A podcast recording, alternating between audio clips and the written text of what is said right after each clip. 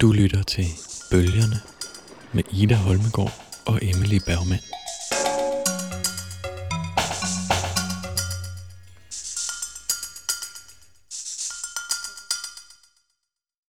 Line har let efter noget at gøre. Hun vil fange sin mands opmærksomhed. Hun vil fejre ham, overvælde ham. Han skal mærke, at hun mener det.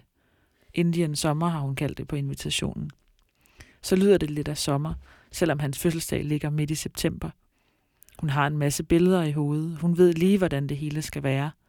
Haven skal være fuld af gæster. Hun vil servere enkle, sommerlige småretter, fingerfood, lige til at spise. Ikke noget med tre sæt bestik og tunge kødretter på store middagstallerkener i Lines have. Det skal være let. Livlig snak hen over hvide langbord, gode drinks. Måske giver folk sig til at danse på terrassen senere. Det må gerne opstå lidt spontant. Der vil være unge og gamle og enkelte småbørn, og Christian vil være glad for at se dem alle sammen. Han vil huske, at det er sådan, de er, de to, når de er bedst.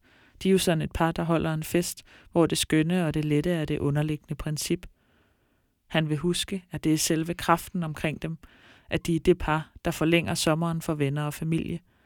De er dem, der viser overskud, samler folk og dækker op i haven, tænder fakler og hænger lanterner i træerne, når det bliver mørkt, serverer natmad, gæsterne aldrig har smagt magen til. Den slags. En stor hvid pavillon fylder det meste af haven.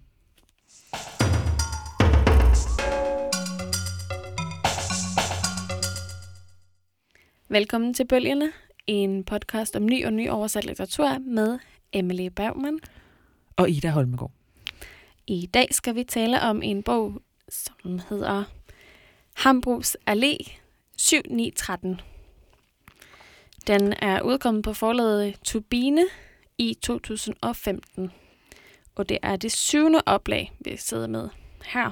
Så det er en øh, bog, der har solgt rigtig godt. En såkaldt bestseller, kunne man sige. Det kunne man godt sige, selvom også nogle af de bøger, vi tidligere har talt om, også har solgt meget, så vil man måske ikke lige fremkalde dem bestsellers. Jeg kan huske, at jeg tænkte, at den her bog var en bestseller, da jeg så den i lufthavnen på tilbud, hvor der ligesom var to tilbud på to, hvis man købte to af gangen. Mm. Øhm, kunne man få et tilbud, så tænker jeg, okay, Det er en bestseller. det er en bestseller. Folk vil købe den her bog. Folk vil købe den her bog.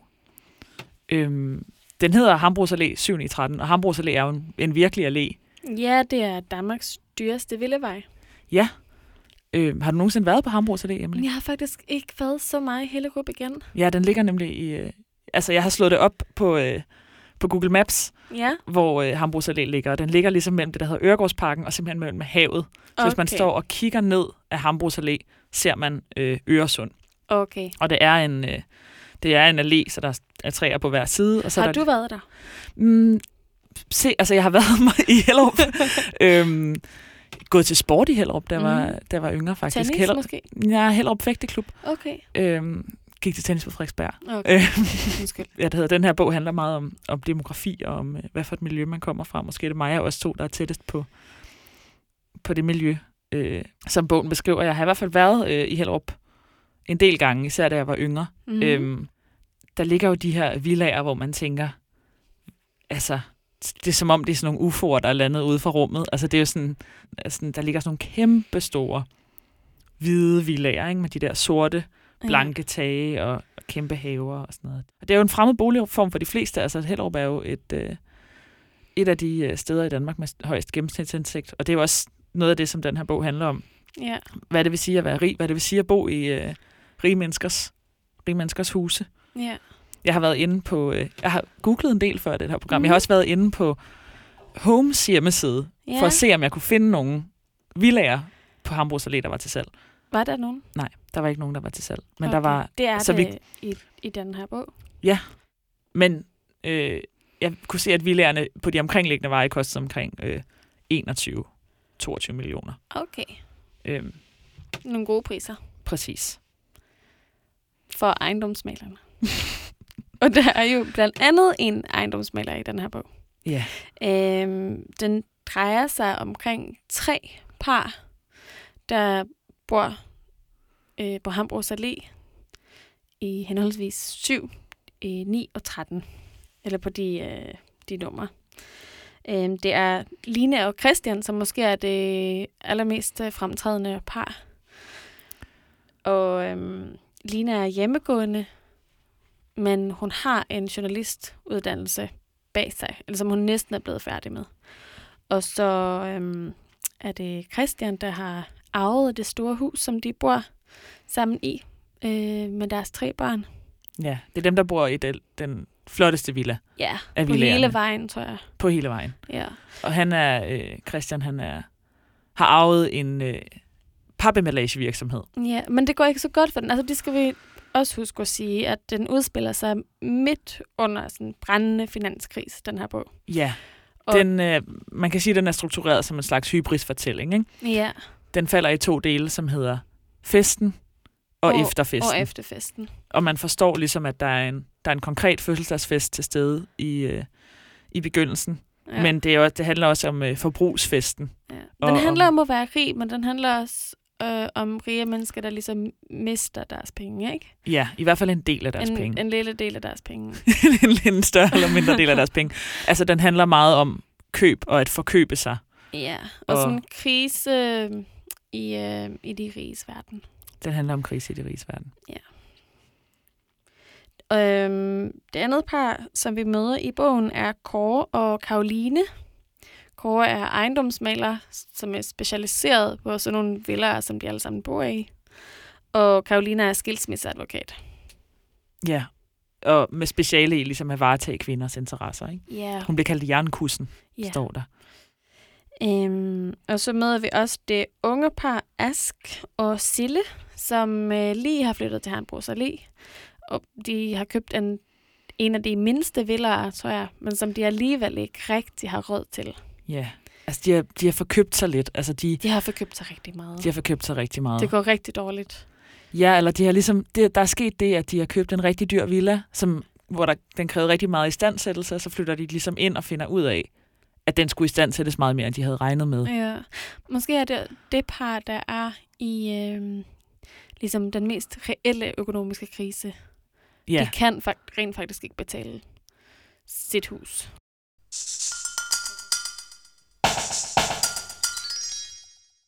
Vi nævnte lige, at der er en ejendomsmaler i den her bog, der hedder Kåre.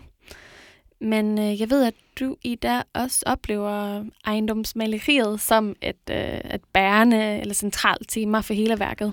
helt klart. Der er i hvert fald en masse beskrivelser af villagerne. Det er det godt nok. En masse beskrivelser af, af køb og salg og villager.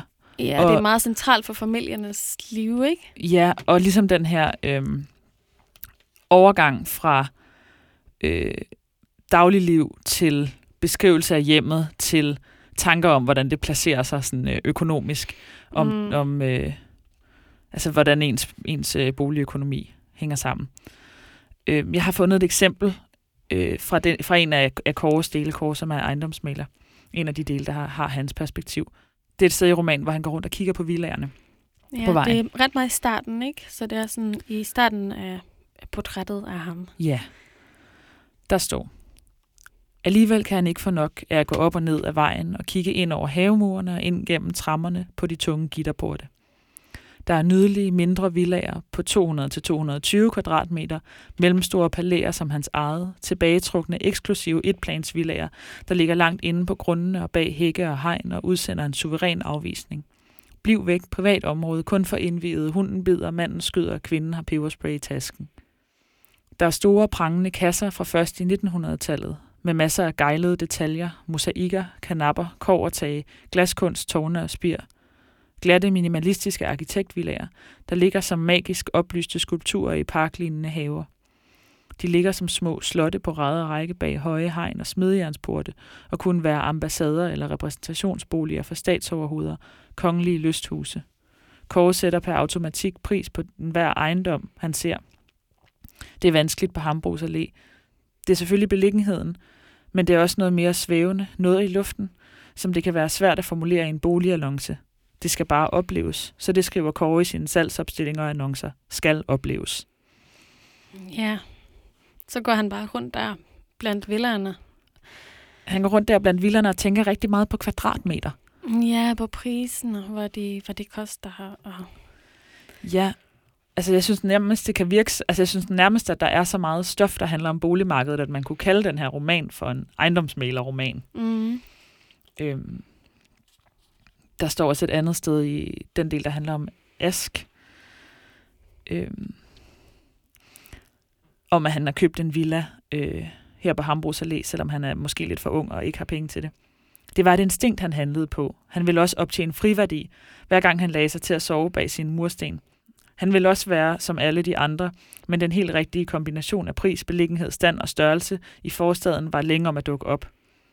Altså, øhm, ham og Silla er ligesom på boligjagt øh, ud i øh, ud i Gentofte og Hellerup og Holte og Ordrup og Virum, ja. før de finder ud af, at de skal købe deres hus. De flytter der til fra en øh, lejlighed på Frederiksberg, ikke? Præcis. Hvor Sille egentlig havde det rigtig godt. Så altså, det er meget Ask, der har været drivende i det her. Det er ligesom ham, der har sat dem i den dårlige, den dårlige situation. Mm. Meget gennemgående for, for familierne, at det er mændene, der har, mm, der har gjort noget galt. Ja, det er mændene, der satser, og mændene, der taber. Ja. Men øh, jeg tænker, at de her forskellige... Øh, altså de her forskellige dele, der handler om, om, om bolig, handler rigtig meget om øh, det her med blandingen af øh, pris og købeværdi, og om man satser med sit køb, Mm. og man satser på at tjene flere penge. Og så handler det også om det her ekstra øh, je ne sais quoi ja. i Hellerup, som man ligesom får med, og som man betaler de ekstra millioner for. Altså Christian og Line har ikke sat sig så meget, ikke? Mm-mm. De er ligesom, det er nogle old money, det er nogle... som de lever af. Nogle gamle penge. Men Kåre og Karoline, nej, jo, Kåre, Karoline og Ask og Sille, de er meget afhængige af, at, sådan, at boligprisen er faktisk går op. Ja. Samtidig synes jeg også, at sådan, øhm, alt det her bolig... Øhm, altså sådan, alt det her sindssygt meget stof, der er i romanen om bolig og istandsættelse og vedligeholdelse af pris, næsten kommer til sådan at virke sådan mimende eller lånt fra sådan nogle ejendomsmalere-annoncer. Helt sikkert. Altså, jeg vil, også, jeg vil sige, at jeg har ikke lært så meget om boligmarkedet gennem at læse den her bog. Altså, det er meget sådan et sprog, man, man kender fra de der boligannoncer, ikke? Et, et liv, der blev malet op. Ja, noget er prangende, eller at øh, det har en ny indkørsel, eller kvadratmeterpris. Altså sådan, Her kan jeres tre børn bo. Og hvad var det ellers, du havde fundet det der med? Her Ja. kan jeres au pair-piger bo. ja, jeg har øh, været øh, inde og kigge lidt videre på Home. Øh, så- I deres internet. Øh. Ja, jeg har været googlet lidt rundt og læst sådan nogle forskellige øh, beskrivelser af øh, hjem på, i Hellerup, altså på øh, ejendomsmalersider. Og jeg synes, det lyder øh, forbløffende meget som øh, beskrivelserne i bogen. Altså, at haven er et bombardement af blomster, og at der er en, en, en prægtig hall, øh, og en, der er en rum til au pair-pigen i, øh, I kælderen. i kælderen. Øhm, det, er, det er sjovt med den her, altså jeg tænker, at det her øh, ejendomsmælersprog er sådan et sprog, der er sådan er trængt lidt, trængt lidt ind i romanen, måske også fordi det er en roman om finanskrisen. Så du tænker, at et sådan sælgersprog? Ja, eller nej, nærmere at mit øh, bud på, hvorfor den her roman er skrevet, eller hvad den her roman sådan kommer af for et grundlæggende problem, Mm. er, at den, hvis ikke lige så meget, så i hvert fald næsten mere, handler om selve boligboblen og finanskrisen, end de her karakterers liv. Eller at det i hvert fald ligesom er sådan en... Øhm, at det virker som en eller anden form for udgangspunkt for at have skrevet den her bog, at man gerne vil fortælle historien om boligboblen i Hellerup. Ja, det tror jeg virkelig også, at hun har tænkt sig, når hun satte sig ned og skrive den. Ja, eller det, det er måske svært at gisne om, men det er bare for ligesom at sige sådan... Jeg synes ikke, det er så svært at give noget med det her tilfælde. Jeg synes, at det er meget sådan tydeligt, at der har været en idé, der har foregået. Øhm, ja, at hun satte sig ned og skrev den, og at det måske ikke sådan alle steder er særlig øhm, vel udført, eller vel sådan trængt ind i. Altså, du ved, jeg er sådan ret kritisk til den her bog, vil jeg øh, sådan tilstå allerede nu, ikke? Øhm, jeg synes måske, at dens, mm, den siger ligesom, at den handler om, om den her boligboble, eller sådan konsekvensen for familien. Altså det gør den også, men Mm, måske ikke så nuanceret, som man kunne håbe på. Altså, hvem forstår ikke, at, øh, at familierne vil miste sine penge? Ja, hvis deres, bolig, øh, hvis deres bolig falder i pris. Ja, Jeg tænker Præcis. i hvert fald lidt på de her tre familier, som øhm, at på nogle måder er de nogle familier, som man lever sig ind i, og de har nogle følelser og nogle problemer mm. med hinanden. Men på nogle måder er det også, jeg ved ikke, om du har prøvet det, Emily, eller om I lytterne har prøvet det, øhm, når I er i banken, men jeg kan huske nogle gange, når jeg har været i banken, så Ja. viser banken ligesom sådan nogle forskellige lånemodeller eller finansieringsmodeller for et eller andet, man skal have penge til. Mm. Altså så er det ligesom sådan, når men hvis du selv har så mange penge, så skal du bruge så mange penge, og så er der så meget risiko, eller sådan. Ja. Og man kan godt lidt komme til at tænke på de her tre familier som sådan nogle lånepakkemodeller, ikke? Ja, altså de er meget karikeret, ikke? Altså det er meget sådan, det, de har med gamle penge, det de har med nye penge. Ja, deres økonomi er i hvert fald er ekstremt det de her med for lidt penge. Nye penge, gamle penge for lidt penge. Ja. Og hvad sker der så? Jo, øhm, ham med arvet penge føler sig dum i forhold til sin familie. Og konen går helt amok og begynder at, at bruge for mange penge. Eller hun bliver nødt til at indse, at hun bruger for mange penge. Det gør alle ked af det. Mm. Øhm, De nye penge satser og satser og satser og bliver ved med at bruge den samme strategi. Altså Kåre, som, er, som har tjent øh, en masse nye penge, satser og satser og satser og bliver ved med at bruge den samme strategi som under finanskrisen, og hans økonomi ender med at kollapse. eller før finanskrisen, ikke? Ja, det er rigtigt. Ja. Før finanskrisen. Det er rigtigt. Og øhm, der viser sig Karoline at være vinderen. Altså, Hans kone hun slår ligesom mønt af den her, øhm, af den her finanskrise. Køber ham ud af huset. Hun køber ham ud, ud af huset. Hun får rigtig mange øhm, jobs med de fraskilte kvinder, fordi at familierne ligesom bryder sammen under det her pres. Ja, og jeg synes i hvert fald, at sådan, det, virker, altså det her er ligesom, og så man læser interviews om den her bog, altså det er en bog, som gerne vil fortælle om rige menneskers historie. Og ja. det er som om den måde, det, altså, det betyder bare for romanen, at øh, den behandler økonomi som sådan det, sind, det sindssygt dominerende. Ja, præcis. Og det, det er faktisk også altså en af mine store indvendinger er også sådan eksotificeringen af de, af de rige. Ikke? Altså, hvor spændende er det egentlig, sådan, at nogen er rig? Hvor, hvor anderledes er det egentlig? Altså, det her, de her boligannoncer, som vi snakkede om tidligere, øhm, okay, det er sådan et forestillet liv, men folk, der bor der bosætter sig på landet, har jo også et forestillet liv, og øhm, ja, en- fantasi, som de skal passe ind i. Det har jo alle, altså det har jo også studerende, der kommer til byen.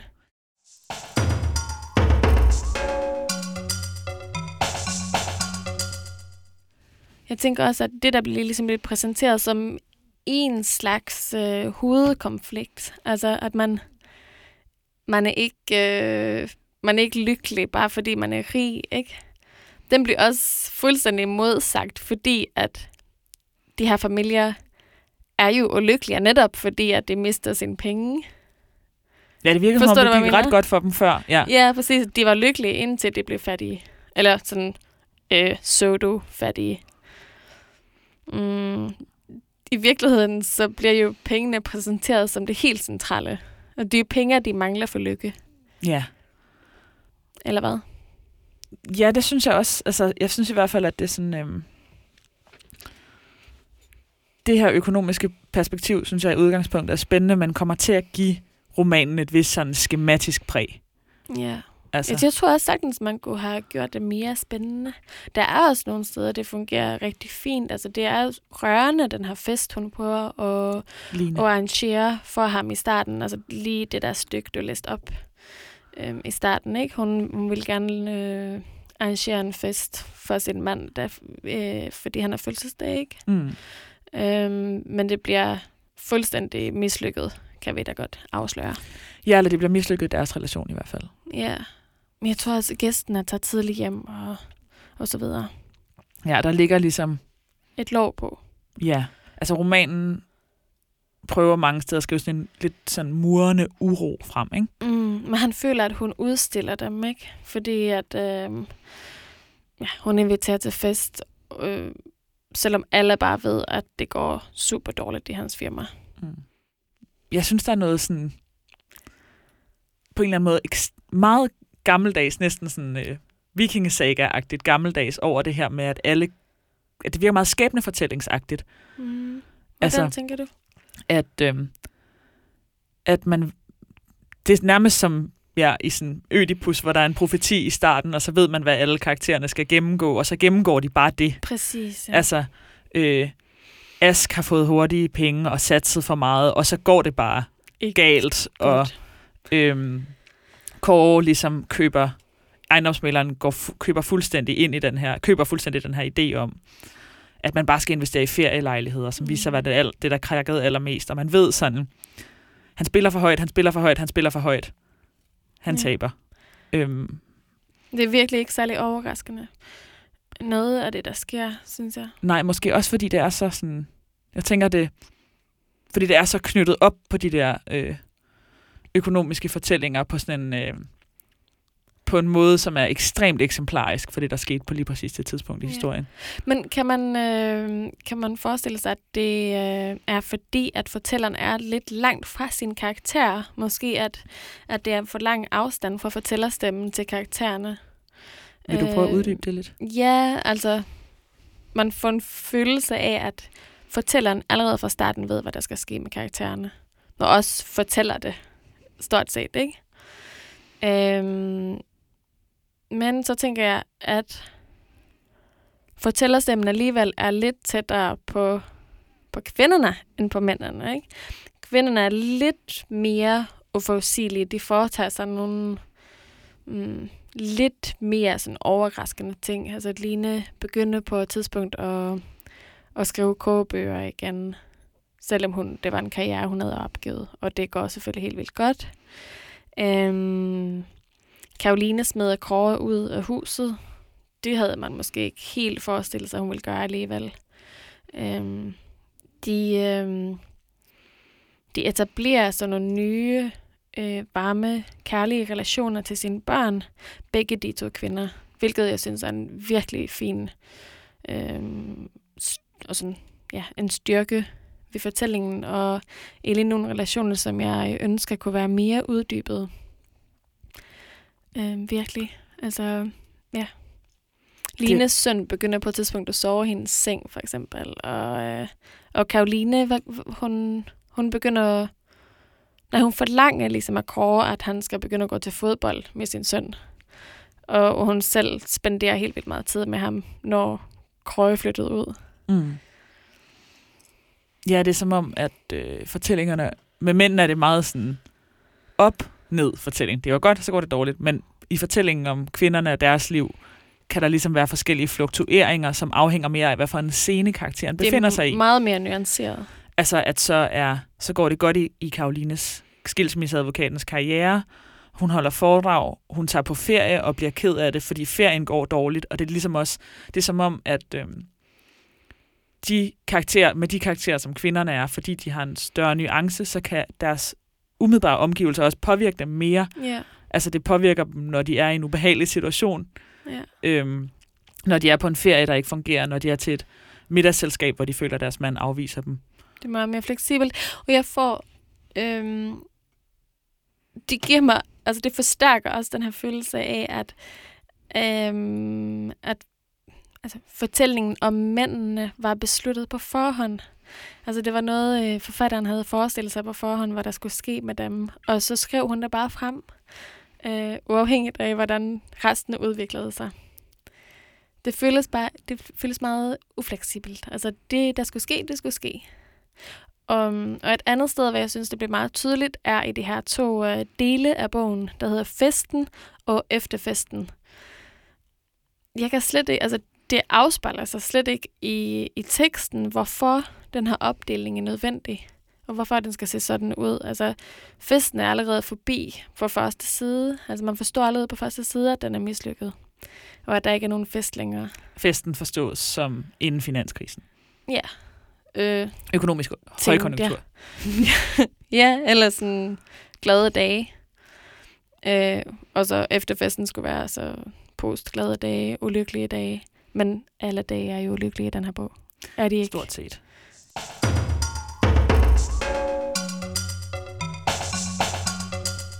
Du lytter til Bølgerne med Ida Holmegård og Emily Bergman. En podcast om ny og nyoversat litteratur.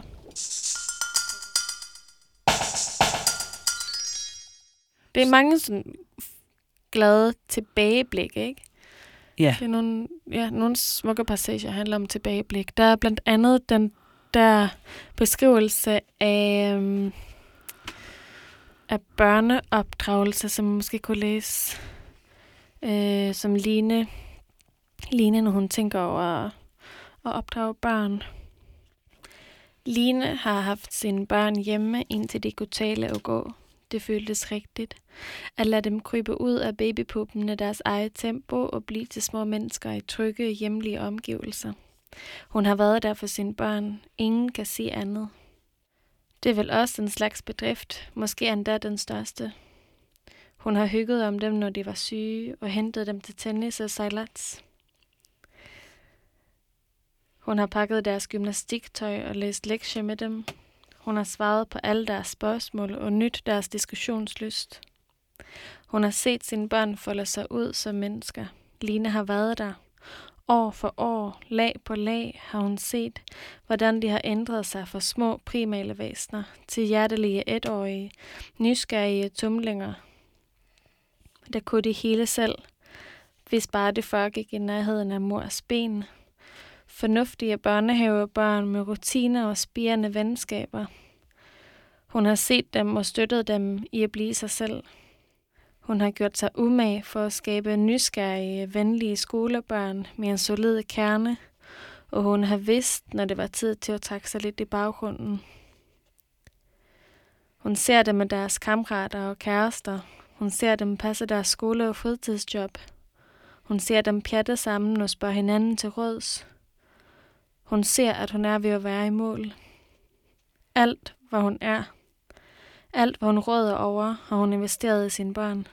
Og nu ser hun dem gøre sig klar til at komme videre. Tabet, at se dem forsvinde, får hende til at krølle sig sammen og gemme sig væk, bange for at briste. På skrøbelige dage springer tårerne frem fra en stor flod indeni, uden at hun selv vil det. Det, hun ønskede allermest, er lykkedes.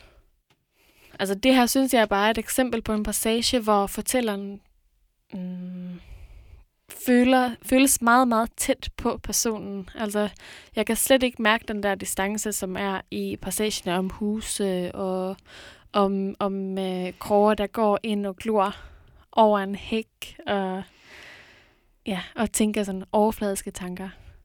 Det er bare sådan en meget hjertelig passage. Man kan mærke, at, at fortælleren og forfatteren er tæt på sin karakter, ikke? Og, og mener det samme som karakteren på en eller anden måde. Hvilket jeg synes er meget mere sympatisk at læse. Og jeg havde egentlig... Eller, det vil, jeg vil ikke sige, at jeg altid havde, havde syntes det. Altså deres værker, hvor en, en gækkende stemme, eller en, en stemme, der er langt fra karaktererne, er, er velgennemført og sådan noget. Det er det helt klart. Og hvor jeg rigtig godt kan lide det, synes jeg bare ikke rigtigt, at det er her. Jeg synes virkelig, at det er det her sted, der lyser stærkest. Det har vel også noget at gøre med en, øh, en præcision i skildringen af følelse mm. og en Mhm. nuance Ja. i den her passage. Ikke?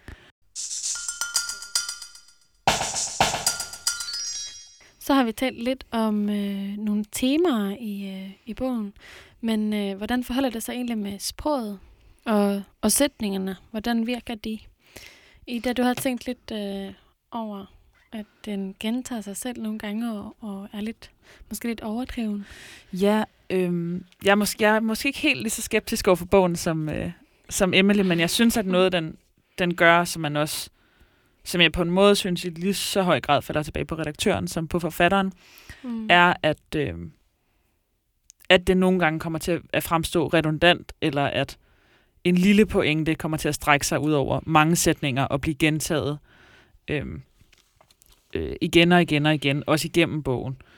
Et eksempel øh, på et sted, øh, jeg har fundet af i, i Asks, i Asks del i starten af bogen, hvor der står, øh, Hambros selve billedet på den kurs, han har udstukket for sig selv. En bred, lige vej, en no-bullshit-vej. Det er et sted, han kan forstå. Pæne huse, pæne mennesker og smukt klippede lindetræer på begge sider. En verden af symmetri og orden. En vej, der afkræver respekt. Her kan livet leves ambitiøst, uden at man behøver at skamme sig over det. The best a man can get. Og så fortsætter det her stykke ligesom øh, lidt endnu, men altså, de her, sådan her kan man selvfølgelig sagtens skrive, men det er en ekstremt hyppig figur i bogen, hvor jeg tit tænker, er der, hvor meget er det, otte sætninger i mm. den her? Mm. Altså, han vil gerne bo der, fordi han synes, der er pænt og lækkert. Ja. Er, det, altså sådan, er det nødvendigt ligesom at øh, blive ved og ved og ved med at udpensle? For jeg synes heller ikke nødvendigvis, det er sådan altid at udfolde, men Jeg synes heller ikke, det er udfoldet. Altså, jeg synes ikke, det er nødvendigt at udfolde det så sindssygt meget. Men ligesom du siger, at det er noget, der falder lige så meget tilbage på redaktøren, ikke? mm. Det tænker jeg også sådan en ting, som, altså, som også har med gentagelse at gøre, men at det for eksempel i Christians stykker ligesom står det samme ja. igen og igen og igen. Det, Altså, altså, den fortælling om, at han skuffer sine forældre, han har formøblet familieformuen, hans kone har svigtet ham, han har ondt af sig selv. Ja, det- og så videre. og Det så kører videre, og ligesom, videre. altså, Eller og ikke også- videre. jeg har det som om, at han, øh, han bliver holdt væk fra, fra scener Mm. på den måde, fordi fortælleren hele tiden vil oprulle hans, hele hans historie forfra, så bliver han ligesom holdt væk fra at, øh, at interagere med det, der ligesom er omkring ham. Ja. Undtagen noget, som jeg dog rigtig godt kan lide ved Christian scener, som er, at han tit sidder ude i sin Audi, som han elsker, ja. og ikke vil gå ind til sin familie, og synes, det er stressende. og ligesom, når han får lov til at være i den der Audi, og sidde og kigge på sit tandkød i, i spejlet, og Han er meget ked af sit tandkød. Altså, der står, at Ja. han, han har øhm, paradentose. vine... Ja. Vine... Nej, hvad Vine det? tandkød. Vine tandkød og vi- vine hårfeste. Hårfest, hårfest eller Hård grænse. Hårgrænse. trækker jeg også lidt på sådan, øh, egne erfaringer fra at skrive, men det er jo også tit noget med, at man kommer ind i en form for flow, eller man har en eller anden rytme, man det er skriver ligesom på. besværgelse, ikke? Altså, Ja. ja. det er det her, jeg vil sige. Og så skriver man det tusind gange, og så kommer ens redaktør og, og tager 999 gange væk. Er det ikke sådan, det skal Ja, fungere? eller i hvert fald, hvis man har den form for skrift, ikke? hvis man kender Mm. sin skrift og ved, at, at det, den gør, er at gentage sig selv meget, så har man brug for nogen, der måske Jeg tror, det er helt vildt øh, almindeligt, at forfatter skriver det samme det samme, Øh, det nogle samme, og det samme, gange og det samme. ja. i løbet af et værk. Nej, men at Ja. ja. man kommer til at gøre det, fordi det er noget, man, øh, noget, man har på hjerte. Ja. Noget, man vil sige. Du havde også tænkt lidt over billedsproget i den her roman. Ja, altså, det øh, er jo ret meget billedsprog. Jeg har tænkt øh, på tre steder, hvor hun bruger sådan nogle metaforer med et dyr. Og en metafor er jo, som vi har talt om i nogle tidligere programmer, var det Ingrid Lode, Mm. øh, hvor du nævnte, øh, hvor det var. Det er, når man ligesom trækker karakteristika fra en ting, øh, og bruger det til at ligesom lyse på en anden ting. Eller der er tre steder, jeg har tænkt over, hvor øh, der bliver brugt dyre metaforer. Det første er øh, Sille, øh, som øh, knækker nogle æg, og så er alle æggeblommene simpelthen befrugtede. Øhm, og øh, jeg læser lige det lille stykke op. Det lyder sådan her. Hun slog det første æg ud i skålen. Midt i den solgule blomme sat en lille rød prik. Hun slog det næste æg ud, en klar rød prik i blommen. Med ivrige hænder slog hun æggene ud et for et. Hver gang hun havde slået et æg ud, stirrede hun med tilbageholdt åndedræt ned i skålen. Som om hun i æggemassen kunne læse sin fremtid. Syv ud af otte æg var befrugtede. Det kunne umuligt være tilfælde. Ja. Æggeblommene. Sille. Lidt senere står der, inden der var gået to måneder, var hun gravid. Naturen ville noget med dem. Altså, det er så øh, en beskrivelse fra starten af hende og øh, Asks forhold. Og så er der øh, lidt en lignende episode mellem Kåre og Karoline. Eller lignende, altså sådan billedsprog lidt lignende, synes jeg. Kåre kommer hjem fra en rejse og opdager, at øh, hans øh, hund ikke har det så godt. Han spørger, hvad der sket med King? Nå, din hund dernede. Den har bare været en tur ved dyrlægen. Hvad mener du? Har han været syg? Hvorfor har du ikke ringet? Jeg tænkte, at du havde øh, nok at gøre dernede. Og den var ikke syg, den var bare for vild og styrlig. Vi kunne ikke have den i huset. Pigerne troede med at rejse. Det er så au pair-pigerne. Lukas var bange for at komme ud af sit værelse. Det er sønnen. Så jeg ringede til dyrlægen, og nu er problemet løst. Hvad har du gjort, Karoline? Jeg har gjort det næstbedste. Ja, hun har altså kastreret hans hund, mens han var væk. Øhm, og det er så øh, Karoline, som blev kaldt for jernkussen, fordi hun er skilsmisseadvokat. Mm-hmm. Hvad tænker du med de eksempler? Ja, altså, hvad tænker du? jeg synes ikke, det er særlig utydeligt. Altså, hun, øh, hun kastrerer hunden, hun, øh, hun kastrerer ham, ikke? Mm. Og det der æg fra det sidste eksempel, øh, ja, bef- befrugtningen, børnene, er ligesom det vigtige i Silles liv. Ja, eller... Mm,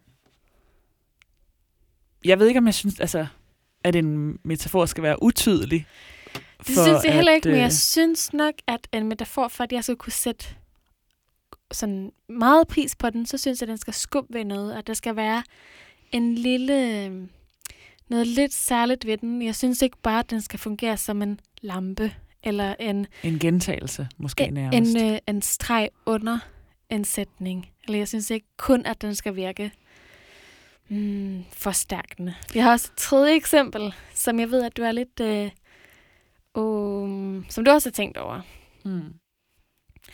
Det handler om uh, Lines søn, der har en virkelig mærkelig uh, lugt ind på sit værelse, og Line mistænker, at det er en rotte, der er gået derind og er død i væggen.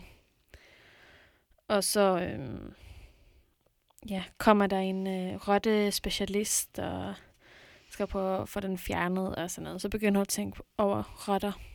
Har du ikke også en lille passage, som handler om det? Jo, øhm, altså det er jo, hun har set en rotte i haven, og du tænker, at, Også der, er det, sådan, at der ja. er noget overtydelighed i det her med, at øhm, der er noget, At der er en Der er dårlig lugt i huset. ja, der lugter dårligt i huset, og der er sådan en, øhm, en overtydelighed i, at de sådan bliver invaderet af problemer, ligesom af, øh, af skadedyr. Altså der er noget, der myldrer og krybler og noget Helt uroligt. sikkert, ja. Det er det, jeg tænker. Øhm, men der er også en konkret rotte, øh, som hun ser ude i haven. ja. Øhm, og der står om den rotte her. Øh, Line kunne ikke få rottens blik og den lange hale ud af hovedet. Den slæbende gang, dens hjælp- hjælpeløshed, mindede hende om noget. Den, der hudler sig igennem. Den ingen kan lide, en slags dyrenes elefantmand. Den ingen vil have noget med at gøre, ikke engang dens egne.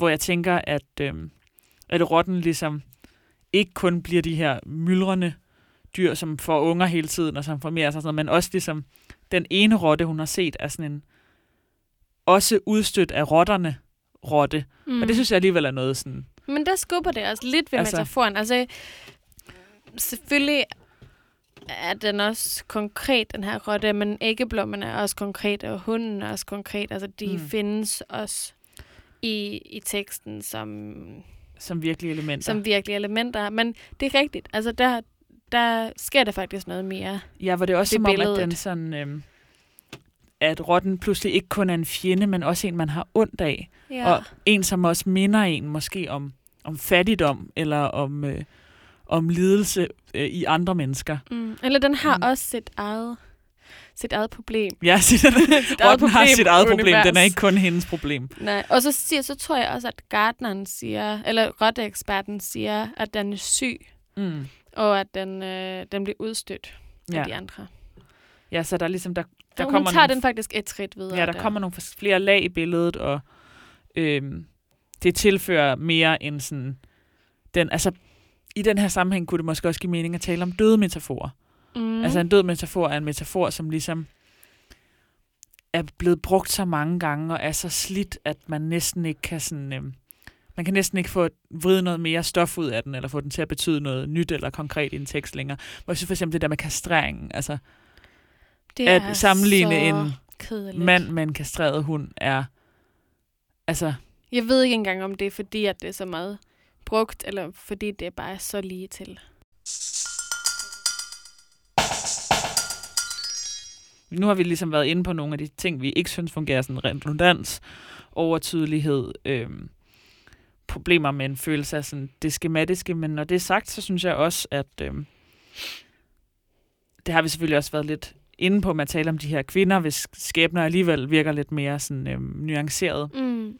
Men jeg synes også, at, øh, at der i Lotte K. Andersens sætning, altså i øh, simpelthen, hvordan hun skriver, eller at hun nogle gange også kan skrive nogle vildt smukke sætninger, Mm. og skrive ligesom øh, prægnant, kan man sige, eller, eller overraskende, eller sådan en måde, hvor hun, hvor jeg faktisk bliver sådan helt vildt interesseret, øh, også på et sprogligt niveau. For eksempel har jeg lidt et øh, yndlingssted, som er et sted, hvor øh, Karoline, skilsmisseadvokaten, som ikke vil have sex med sin mand Kåre, ligesom ligger og lader, som om hun sover, Mm. mens Kåre er ude på badeværelset. Øhm, hvor der står sådan en sætning. Med sit ene vidåbne øje, stort og lysende i det mørke rum, føler hun skyggerne fra træerne udenfor. Hun registrerer hver en bevægelse, hver en lyd, lugt og rystelse i huset. Altså, det der, øhm, det der øje, som ligger og kigger rundt i rummet, som nærmest får sådan en selvstændig karakter. Jeg tænker, det nærmest kommer til at minde om sådan en slags måne. Mm. Øhm, det, det der med det ene vidt åbne øje, synes jeg sådan er meget øh, Det er et smukt sted. smukt og sådan overraskende, og et sted, hvor øh, teksten pludselig begynder at lytte til det rum, der omgiver Ja, karakteren. præcis, hvor det faktisk ikke handler om finanskrise. Ja, hvor det ikke kan... Altså, det er jo ikke, fordi det ikke må, må handle Nej, om finanskrise, men... men, måske nogen steder i en bog, som alligevel er... Hvor lang er den? Øhm, 290 sider, Ja, 91 på sider. 290 sider, så er det bare dejligt, hvis en eller to sætninger engang imellem må stikke af. Og bare være der, hvor de er. Ja, eller i hvert fald, mm, nogle gange kan man godt få en fornemmelse af, at der er sådan... Øhm, at der, skal, at der er noget, der skal ignoreres, noget omgivende stof, eller sådan, for at man kan få tegnet den her fortælling meget skarpt. Ja. Men så kan det være lidt en forløsning, synes jeg, som læser, når, øh, når teksten pludselig begynder at lytte. Der er også, altså, men også bare en sætning, synes jeg, som har sådan gehør, og som er sjov. Og, Ja. Og jeg synes, det er virkelig fint, når du siger, at teksten begynder at lytte. Altså, det, det er præcis det, øhm, jeg savner i stor del af værket. mm, altså, at man ligesom også kan, tør give sig i kast med noget stof, som man ikke i sit indledende pitch, eller som en Ikke Indledende- forventer sig velkommen, måske, men at man bare tager det ind, fordi det melder sig. Ja, på den måde kan teksten også blive klogere, end den troede, den ville være, eller Ja, præcis. sige mere om flere forskellige ting. Der er troede, også de ville der sige. situationer, hvor, øhm, hvor de unge par, øh, Ask og Sille, har, har sex ind på deres badeværelse, ikke? for ikke at gå væk af børnene, der virker meget, mm, jeg vil ikke sige ægte, måske, eller som virker, der gør de bare, som de vil, og de, øh, det virker ikke, som om de følger planen. Ja, jeg synes også, deres forhold er altså nuanceres meget af den kærlighed, som er imellem dem. Ja, Altså, at de også har en regulær tiltrækning. ja, i det mindste. Et andet sted, som, hvor jeg også synes er en smuk sætning, er helt i starten, øh, hvor Line skal holde den her fest for sin mand, hvor der står, i overmod og vildt håb har hun satset alt på solen. Altså, det er sgu da også smukt.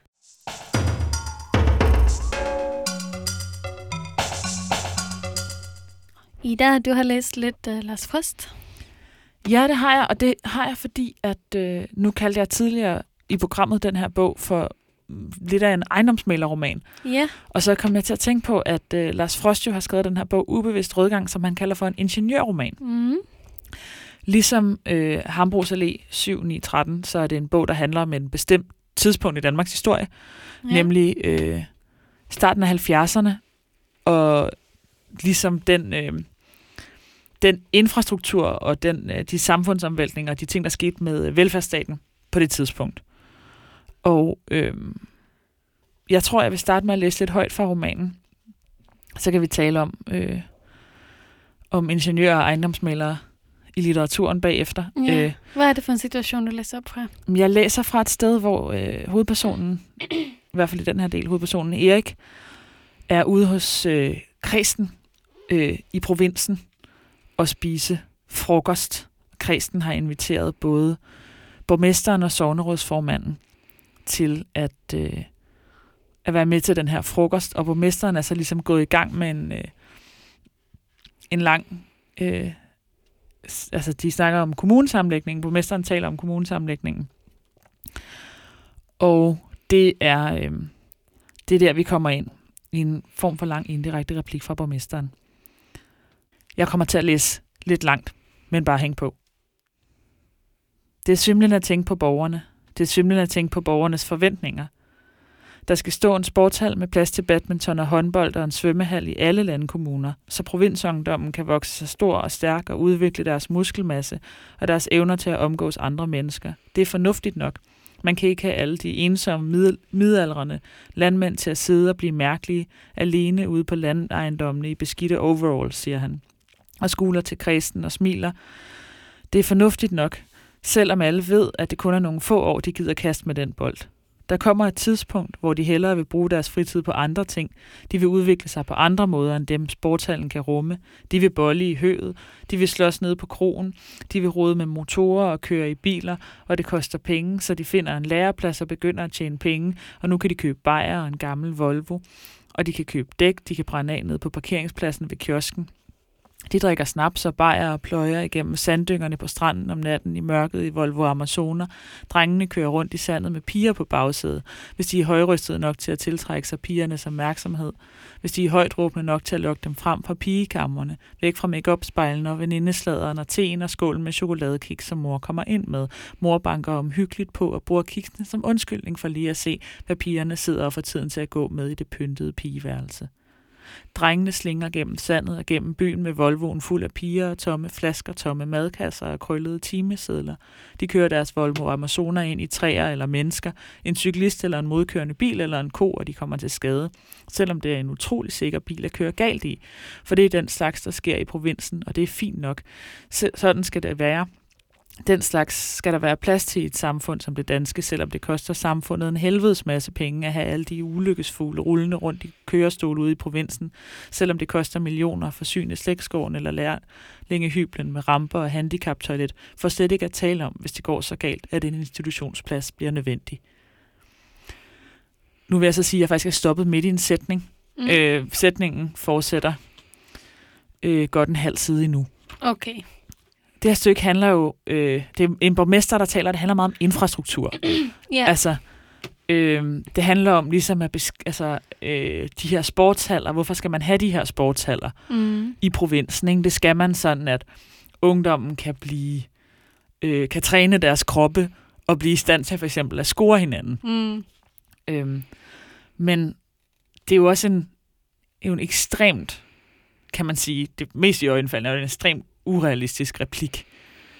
Altså, Ja, altså det er selve fortælleren, der overtager teksten, ikke? ja, der er i hvert fald et eller andet, altså et eller andet enormt, øh, på en gang enormt sådan løsluppent og konstrueret Mm. ved det her med, at vi går fra, at borgmesteren taler om kommunesammenlægning og håndbold og håndboldhaller, til pludselig at glide ud i de her fortællinger om drengene og deres Volvo Amazoner, der kører rundt med de der piger ind, og kom- kommer ind fra pigeværelset. Ja. At det er som om, at for det første tænker jeg, at sådan, teksten kalder sig en ingeniørroman og handler om konstruktioner, og mimer også det ved selv at være enormt konstrueret og sammensat. ja. Øhm, og Hvordan ved- tænker du, den, den øh, adskiller sig fra Hambros Allé?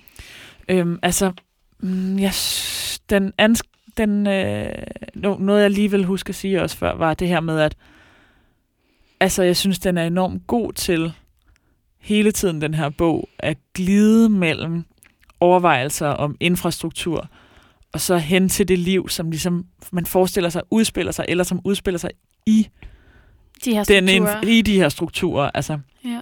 at vi glider fra at tale om, om de her badmintonhaller helt ind i livet på dem, som spiller den badminton, eller spiller den håndbold, der ikke spiller den håndbold alligevel, Mm.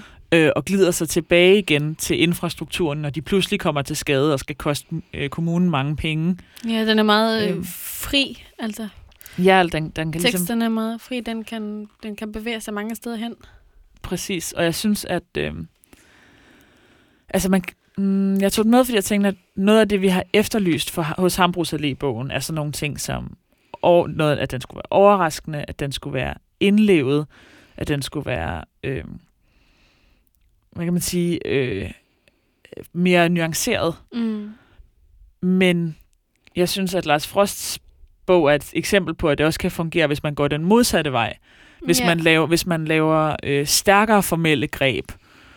Øhm, altså, en pendant på Hambros hvis den, hvis den handlede mere om ejendomsmalere, hvis man virkelig sad, hvis man var med ude, kåre ude og sælge nogle flere boliger, og virkelig sad og bed negle over, om, det, om boligerne nu skulle Det kunne virkelig have været spændende. ikke? eller man, jeg tror, at, øh, at den også sagtens kunne have fungeret ved at være, altså sådan ligesom køre det længere ud, eller være mere ejendomsmaleragtig, og Det tror jeg helt sikkert. finde en, prøve at finde en form.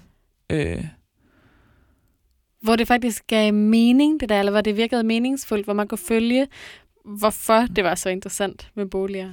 ja, i stedet for, at man ligesom, det føles som med mange andre ting, jo, men at man bliver lidt, eller sådan måske især med det sport, man bliver lidt på overfladen, eller sådan, Mm. at alle de der lange beskrivelser af alle de der boliger og sådan noget, de står lidt som sådan nogle klodser inde i teksten. Øhm, Ja. eller noget man i hvert fald, altså noget jeg synes virkelig ofte er ekstremt afgørende for mig, når jeg læser, er om simpelthen, altså sådan om de formelle valg på en eller anden måde sådan arbejder sammen med, eller sådan understreger, eller øh, interagerer med det stof, der er valgt. Altså, at sådan, der, der, man vil gerne skrive ingeniør, man vil gerne skrive en bog om konstruktioner, og så vælger man en, en konstrueret form, og så ser man ligesom, Hvad der sker øh, ja, hvad der sker med det, hvor det er som om, at Er det ikke også flot, hvis man ligesom udforsker sin form lidt? Det synes mm. jeg også, øh, at det virker som om Lars Frost gør i den øh, passage, hvor du, altså, du Mm. læste op, ikke? At man øh, ligesom udfordrer sin form og ser, hvad den, hvad den kan. altså, hvordan tænker du? Øh, men for eksempel det der med at la- lade en øh, fortællerstemme overtage, eller ligesom lade borgmesterens tale øh, gå over i noget andet. Altså noget, øh, noget overraskende. Mm. Noget, man måske ikke troede, at den kunne. Vi har også talt om, at Hambros Allé-bogen nogle gange virker som om, den har en fortæller, der er tættere på karaktererne, og nogle gange har en fortæller, der er længere væk fra karaktererne. Ja. Altså, at fortælleren ligesom kan, den, det er en fortæller, som er, kan gå ind i alle karakterernes tanker, men det virker som om, at, at den alligevel er tættere på, eller bedre forstår, eller er mere nuanceret, når der bliver talt om Line, end når der bliver talt om Kåre, for eksempel. Ja. Men det virker, altså, der er ikke rigtig noget udtryk for, at det sådan er et bevidst valg. Øhm, det er mere, tror jeg, fordi at, at der måske har været en forfatter, som har haft lettere ved at kunne skrive Line frem, end Kåre frem. Hvor jeg tænker, at Lars Frost er jo også ligesom, øh, laver også nogle skred i sin, hos sin fortæller, men gør det ekstremt tydeligt, ikke? Altså, vi tror jo ikke på, at det her er en lang replik. Vi ved godt, at der kommer en eller anden anden fortæller, der kommer en eller anden anden kraft, og ligesom overtager teksten og fører den nogle nye steder. Den tager ligesom stemmen ud af borgmesterens mund, og så kører den rundt med den der stemme i en Volvo Amazon ja. en halv time, og så lander stemmen tilbage i borgmesterens mund igen, og det er så ekstremt tydeligt, øhm, At det er det, der sker. at det er det, der sker. Og at det ikke er ved et tilfælde.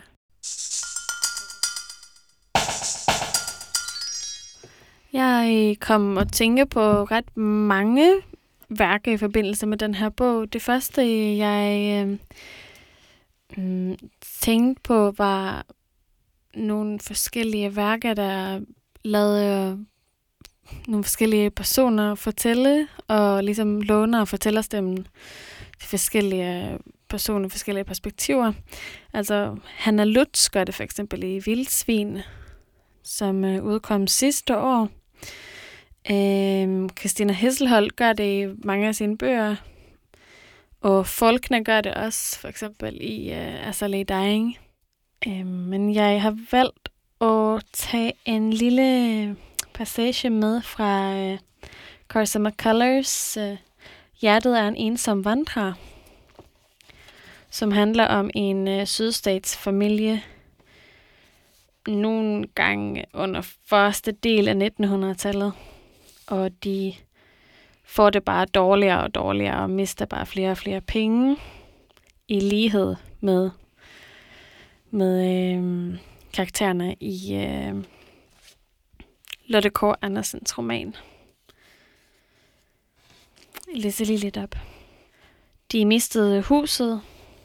Deres far fik øh, 100 dollars ud af det og fik banken til at tage det for prioriteten. Så lånte han yderligere 50 dollars og Mr. Singer stillede øh, kaution for dem.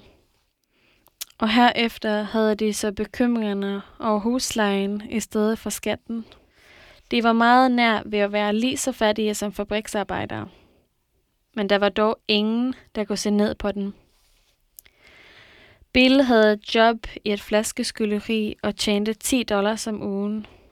Hazel var medhjælper i en skønhedssalon og fik 8 dollars. Edda solgte billetter i en biograf. Det fik hun 5 dollars for. Hver af dem betalte halvdelen af, hvad de tjente for kost og logi. Så havde de seks pensionærer, som hver betalte 5 dollars. Og Mr. Singer, som altid betalte sin leje prompte. Lagt sammen med, var faderne nu og da kunne tjene, blev det til omkring 200 dollars om måneden. Og af disse penge skulle de skaffe mad til seks pensionærer, og den måtte jo være nogenlunde. Og mad til familien og betale leje for hele huset og betale af på bohavet. Mick og George fik ikke mere penge til frokost i skolen. Mick måtte holde op med sine musiktimer. Portia gemte øh, leveringerne fra middagen til hende og George, så de kunne spise dem, når de kom fra skole. Om Hazel og Edda og Bill kunne spise inde i spisestuen sammen med pensionærerne, afhang ganske af, hvor meget mad der var. Om morgenen fik de majsgrød og fedt og flæsk og kaffe i køkkenet. Om aftenen fik de det samme, for uden hvor der kunne være til overs fra spisestuen. Børn var knævne, hver gang de skulle spise i køkkenet. Og sommetider var Mick og George rent ud sultne en to-tre dage i træk. Det er selvfølgelig et meget, meget anderledes univers, ikke? Mm. Altså, øhm, det er en reel øh, fattigdom, der er på spil, og øh, ja, familien øh, ja, kan næsten altså, knap nok klare sig, ikke? Og de har ligesom været rige før, eller hvad? Mm, de har ikke været særlig rige før. Faktisk så fortsætter det sådan her, som kan være sådan ret interessant at kigge på. Øhm, det er så skrevet det her fra øh, Mix perspektiv, som er sådan 12-13-årig pige, der drømmer om at være komponist. Hmm. Hun fortsætter sådan her. Eller fortæller fortsætter sådan her. Men alt dette foregik i det ydre rum. Det havde ikke noget at gøre med musik og fremmede lande, og alle de planer, som hun havde. Øhm, Altså, de mister alle sine penge, men de mister ikke sin drømme. Hvilket faktisk er det omvendte af, hvad der sker i uh, Hambros Allé. Altså, mm. de mister faktisk ikke rigtig alle sine penge, men al sin ære, alle sine drømme og prestige. Ikke? Altså, det mest af alt, så er det prestige, der er på spil. Um, og det kan bare, penge bare ikke tage fra, fra karaktererne i... Uh, hjertet er en ensom vandrer. Man kan sige, at ja, prisen er den omvendte.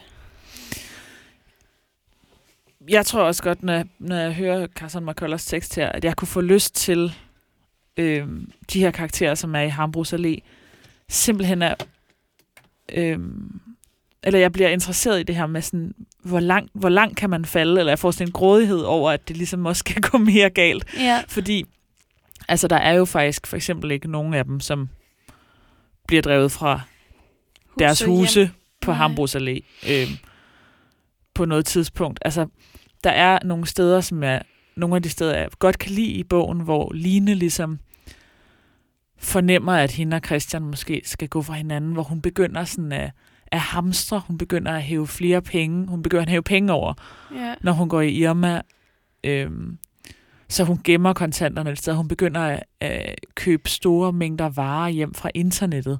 Hun, For hun, ligesom- hun begynder at prøve at sikre sig selv. ikke? Hun begynder at prøve at sikre sig selv, som er sådan... Det er et af de eneste steder i romanen, hvor jeg fornemmer, at det ligesom faktisk handler om, i hvert fald i karakterens indre, handler om sådan overlevelse. Mm. Eller hvor man fornemmer det der med sådan, hun pludselig skal begynde at bygge rede og sådan... Ja. Øhm, Jeg ved det ikke. Jeg synes også, at det smukke i den her skildring i Casa Macalles bog, er, at øh, for eksempel Portia, som er deres øh, husholdningshjælp, hun gemmer noget mad øh, fra middagen til, øh, til Meg og George, indtil de kommer hjem fra skolen og sådan noget. Altså, det, altså den her misære afføder også noget, noget varme og noget omsorg. mm. Altså, det, det ville jeg synes var smukt, hvis der kunne komme noget lignende ud af den misære, som er til stede i Hambros Allé. Altså, at man bare måske vil sådan... Jeg ved det ikke, jeg synes, det er bare det påfaldende, at man ikke får lyst til at sådan passe lidt ekstra på hinanden i krisetider. Man kan sige, det sker jo med Karoline og hendes søn. Altså Karoline, der får et tættere forhold. Til der, barnet. der støder manden fra sig, man får et tættere forhold til barnet. Ja, Men det er rigtigt, at det er ikke sådan... Det er også lidt sådan each man for himself. ja. øh, Og det behøver jo ikke at være forkert. Altså, man kan sige, nu har vi, vi har efterlyst, eller sådan, vi har udstukket nogle forskellige øh, læsninger af det her værk, og nogle forskellige idéer om, hvad vi, gerne, hvad vi godt kunne efterlyse. Altså, at Ja, man ligesom præcis. enten kunne efterlyse mere intimit, komme tættere på karaktererne. Øhm, Jeg har da især skældt ud på Hambros Allé rigtig meget, og hvilket får mig til at tænke på, hvor retfærdigt det egentlig er. Altså, hvor kan man, hvad kan man bede et værk om at være ud over sig selv? Altså, hvor, mm, hvad kan man forlange af et værk? og man, jeg vil til det spørgsmål umiddelbart svare, at øhm, man kan forvente af et værk det, som det selv umiddelbart giver udtryk for at ville ønske at gøre. Altså, At at, ja, opfylde sit eget Potentiale. potentiale.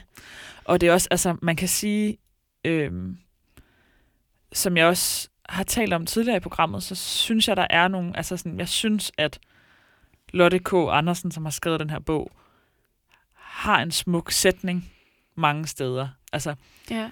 Jeg synes, at der er sådan, der er et gehør mange steder i teksten, som får mig til at også sådan en, som den passage, du læste op med, øh, med Lina og hendes børn, for eksempel, den ømhed, der er i den passage, altså, den, de passager, som er så stærke, får mig til sådan, at ønske, at bogen var bedre til at finde ud af, hvad for noget stof den var, selv var god til at interessere sig for, hvad den ikke var god til at interessere sig Ja, for. præcis. Men det er også det, altså, når jeg efterspørger mere inderlighed, så er det fordi, at jeg godt kan lide de steder, hvor der er inderligt, hvor der er ømhed. Ikke? Man ville ikke have spurgt en bog om at gøre mere af noget, som den slet ikke havde noget af. Nej, og altså, den er jo også, den er den her øh, ind, ind bag ved hækken, ind på livet af de her privat, altså det, der står i på bagsideteksten, åh, oh, det er også, ja, må man tage den, øh, tage bagsideteksten på ordet, men der står her, Hambros Allé 7 13 handler om sult, drift og overlevelse på Danmarks dyreste villavej. Romanen tegner et skarpt og underholdende billede af livet bag de velpudsede facader. Altså, den her idé om, at man sådan skal ind, ind bag ved facaden, eller ind i, ind i privaten, ind i øh, karakteren. Og sådan, det, altså, Ja. det er som om, det er sådan...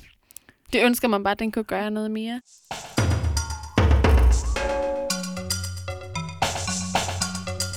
Det var alt for bølgerne den her gang. Tak for nu. Vi høres ved igen.